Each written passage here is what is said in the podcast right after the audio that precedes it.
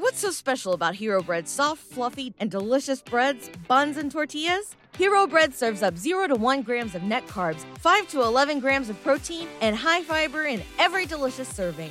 Made with natural ingredients, Hero Bread supports gut health, promotes weight management, and helps maintain blood sugar. Hero also drops other limited edition ultra low net carb goodies like rich flaky croissants and buttery brioche slider rolls. Head to hero.co to shop today.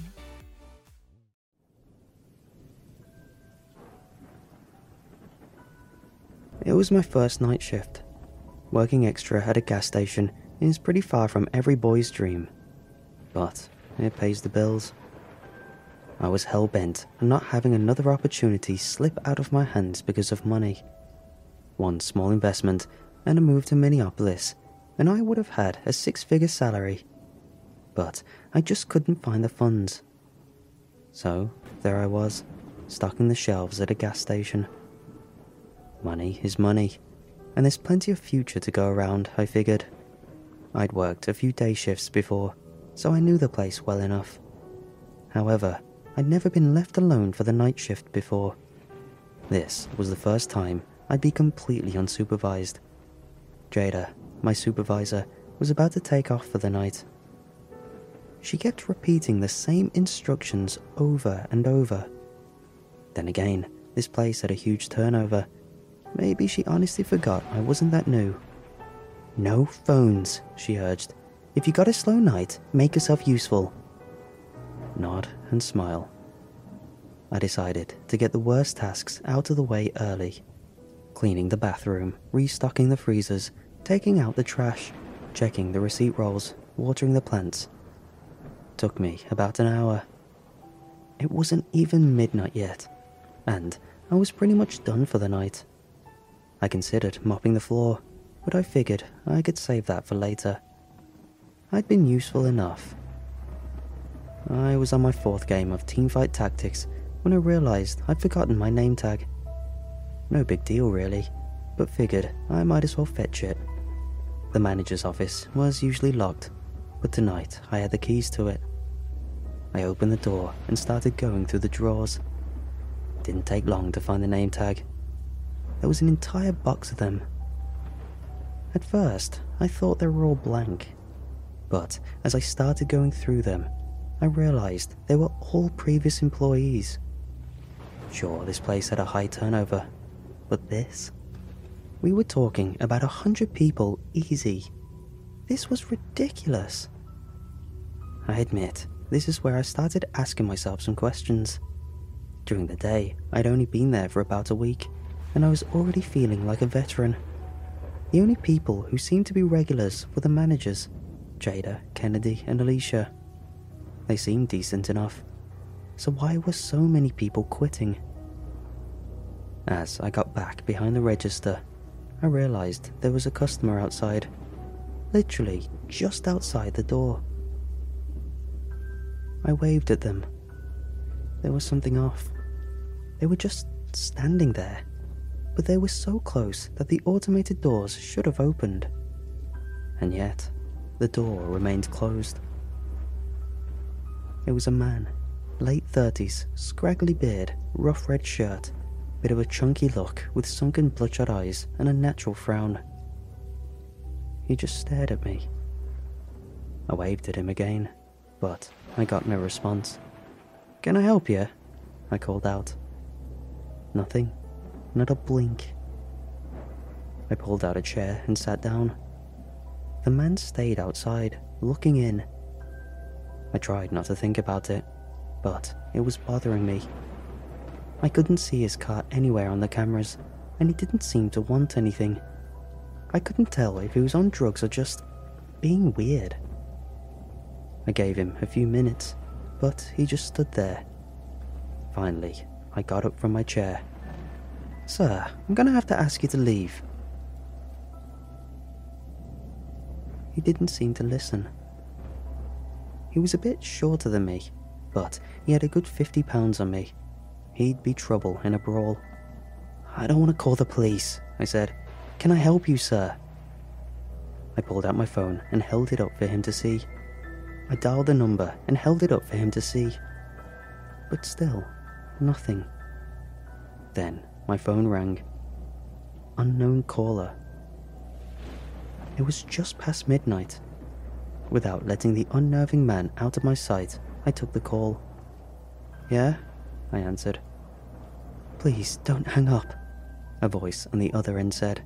You're in danger, and I can help. I was getting nervous. I wandered back and forth, watching those bloodshot eyes follow me. Who is this? I asked. I'm Angie, the voice responded. I used to work there, same shift, same managers. I wanted to warn you. I'd seen an Angie tag in the box earlier, maybe even several. She sounded young and nervous as all hell. In a few hours, something terrible is going to happen, she continued. And if you're not out by then, you might as well be dead. What are you talking about? Look outside. I'd been looking outside this entire time, but I'd been entirely focused on this one man outside the front door. From across the road, I could see more people, about a dozen, lumbering out of the woods. I need you to leave, she said. Just walk out. Nothing will happen if you just walk away. Nothing will come for you. Who. who are these people? What's gonna. I. I don't know what. Look, she interrupted. It's perfectly simple. Just walk out the door. Something in me screamed for me not to do it. That I shouldn't step outside and walk past these people. They felt malicious, and I couldn't put my finger on why. Still, I stepped up to the door. Leaving seemed like the obvious choice. Strangely, it didn't open. It won't open, I said. Hold on. They want to keep you in there. They don't want you to leave. They want you to stay and die. Die? I asked. What do you mean? I stopped my pacing. Something was wrong. Was I locked in? Tell me exactly what is about to happen, I demanded. Something is in there with you, Angie sighed. It could be five minutes, it could be a few hours, but that thing in there is coming for you. And what thing are we talking about? The man with the bloodshot eyes had two people joining him a young man with a grotesque overbite and a young woman who could easily be mistaken for a child. All of them stared at me with the same broken eyes and rough clothes. They stopped, inches short of the front door. It doesn't have a name, Angie said, but it'll leave you empty. It'll leave you like the people out front. But if I leave, I'll be okay? Yes, that's what I'm telling you. Hold on, I'll check the back. I hurried out back to the employee entrance, pressed down on the cold handle, and the door swung open. Outside were another group of four people two young men, an older woman, and a girl no more than 16 years old. They all stared at me. I couldn't tell if they were. Everybody in your crew identifies as either Big Mac Burger, McNuggets, or McCrispy Sandwich, but you're the filet fish Sandwich all day that crispy fish, that savory tartar sauce, that melty cheese, that pillowy bun. Yeah, you get it every time. And if you love the Filet-O-Fish, right now you can catch two of the classics you love for just $6. Limited time only. Price and participation may vary. Cannot be combined with any other offer. Single item at regular price. Ba da ba ba ba. Drawn to me or the store. I stopped short of stepping through the door. Why do they come here? I asked Angie. They serve their master. They want the spoils. What spoils? What? I thought about it. She was talking about me. Right, I said, nodding to myself. I see. Are you at the back door? Are you there yet? Yeah, yeah, I'm here. Just walk out, she whispered. It's not too late. I was about to walk out when a thought hit me. Why would they lock the front door, but not the back? That didn't make any sense. If the purpose was to keep me here, they could easily barricade the back as well. Something didn't add up. The door is open, I said. Great, you can still make it. Why wouldn't they lock the back door, Angie? She hesitated, and there was a brief pause. If they're locking me in here to hurt me, why wouldn't they lock the back door? I repeated. I don't know, she said, but you have to trust me. They gave me the keys, Angie. They go everywhere. I can lock and unlock this door a hundred times. What's going on? They. they don't usually do that. I closed the door and stepped back. Four less pair of eyes staring at me. Look, said Angie. I was the last person to leave. They screwed up. I found a spare key and got out before it was too late. Maybe. maybe they figured I'd warn you. Maybe they're trying to trick you. Sure, yeah, I chuckled. Convenient. I'm trying to help you, she cried out. Those things out there are to discourage you from going outside. They're harmless, but they're there to scare you. Can't you see it is all just a way for them to keep you in there? I got one person screaming at me to go outside, and no one telling me to stay. No locked doors, just plenty of creeps staring at me. What am I supposed to believe? Fine, you want more proof? Call the police. Hang up and call them. I ended the call. There were eight people out front by now, all gathering outside the front door.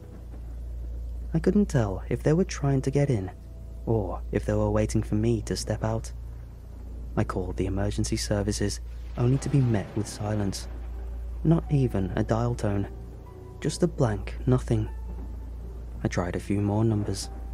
My mom, my friends. I tried going online but all I got was a cached copy of sites I'd been to before. My background picture had changed to a black screen. But there was something else. Something had started to smell. The freshly stocked frozen goods had suddenly gone bad, and a stench was oozing out of the freezers. Our flowers by the counter had withered and died, all except the sunflowers, which turned a sickly blue I wasn't getting through to anyone. Being inside was awful. The single serving frozen meals were making me gag. I figured I'd go for the landline. As I got in the manager's office, I got another call on my phone. Unknown caller. Looking back and forth between my phone and the landline, I weighed my options. I chose Angie. How are you getting through? I asked her. How do you know my number? I still got the email password. I just checked your application. But how come your number works? Everything else is down. I'm calling from a private network, she said. They don't know there's a way in. They? I asked. I thought it was just one thing. No, they're working together. People don't just go missing without someone noticing. So there's like a. an intelligence behind it? A conspiracy? Yeah, People come and go in these places all the time. Are they paying you under the table? They figured, uh, it was a sort of trial and no paperwork, no people missing, no records, just a box of name tags. It made sense in a way, but I needed more. I needed proof. There had to be something. Why didn't you call me earlier? I asked. You could have called me as soon as I got the job or, or as soon as my shift started. I had to make sure Jada wasn't around, she said. She would have tried to trick you. I'm not sure you're not trying to trick me. Why would I spend my time calling you from across the country just to have you fail? She screamed. If I was part of this, I would have just let you sit there with your goddamn teamfight tactics and die. She went quiet. So did I. I counted my breaths as I looked outside. There were more of them now. How did you know what I was playing? I asked. She didn't respond. The silence hung in the air. I'm asking you, how did you know what I was playing? She was just as quiet as the man with the bloodshot eyes, still waiting for me outside the door. You're watching. You knew I was alone you knew I was getting antsy about the guy showing up outside. Yeah, she sighed.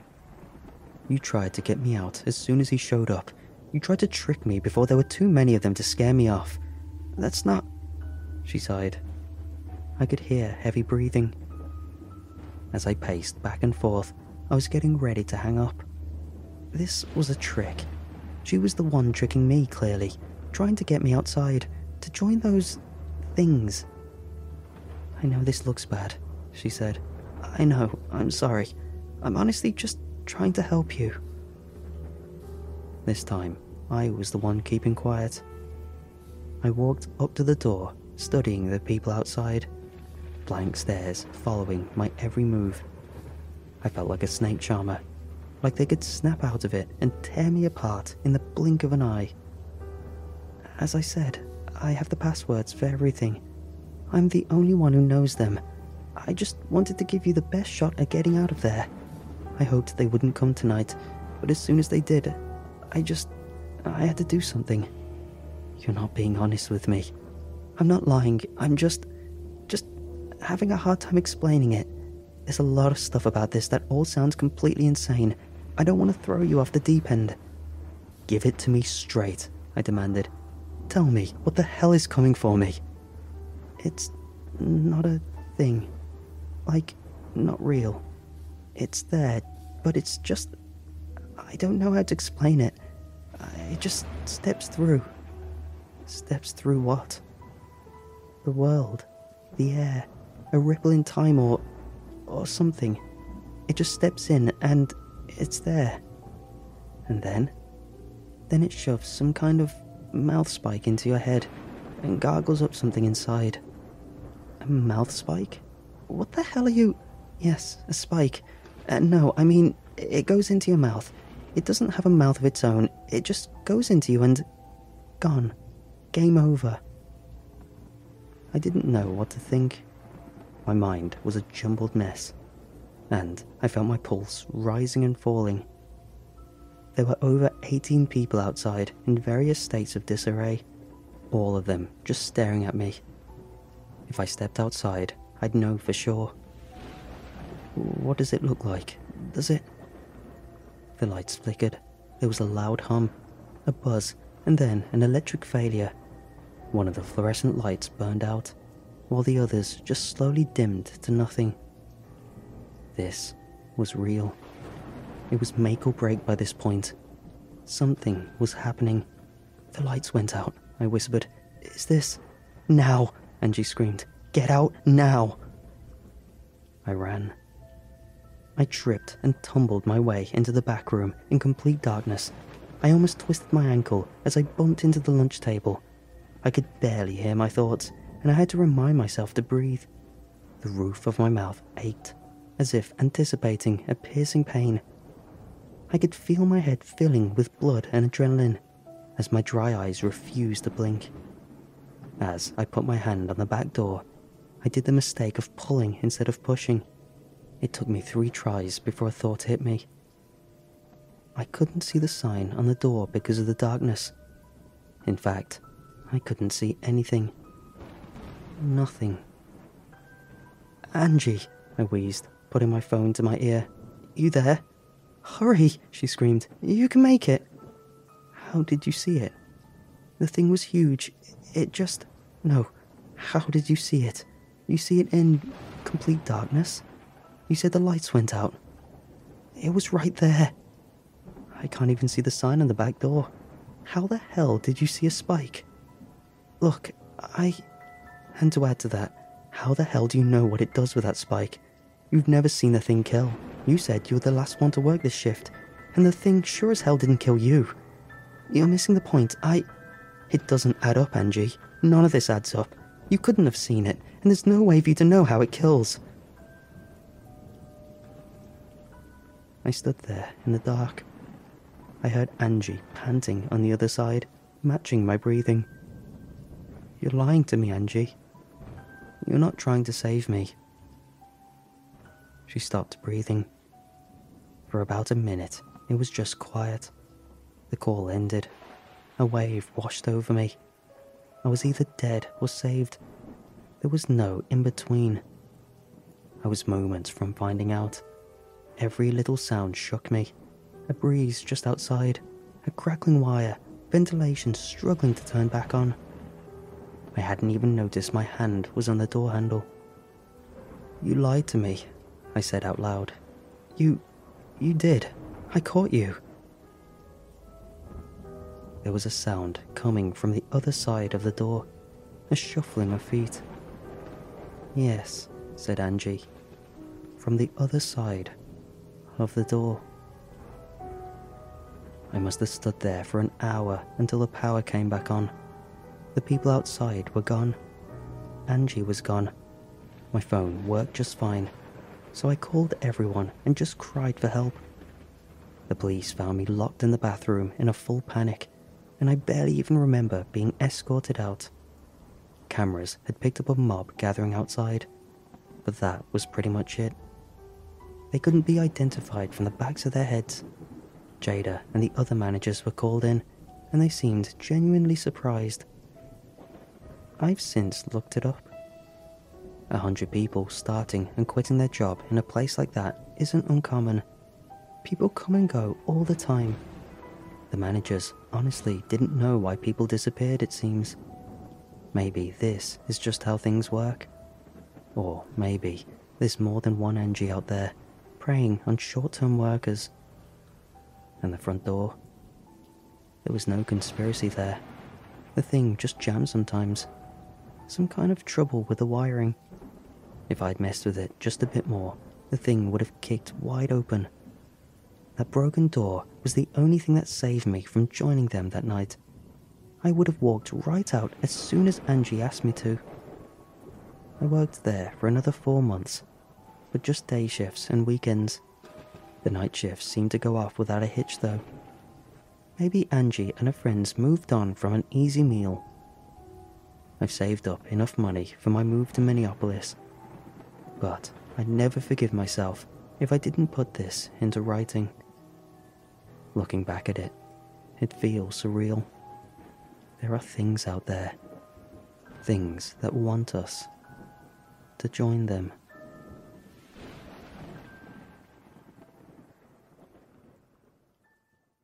When you visit Arizona, time is measured in moments, not minutes. Like the moment your work stress disappears as you kayak through the canyons. Or the moment you discover the life changing effects of prickly pear chocolate.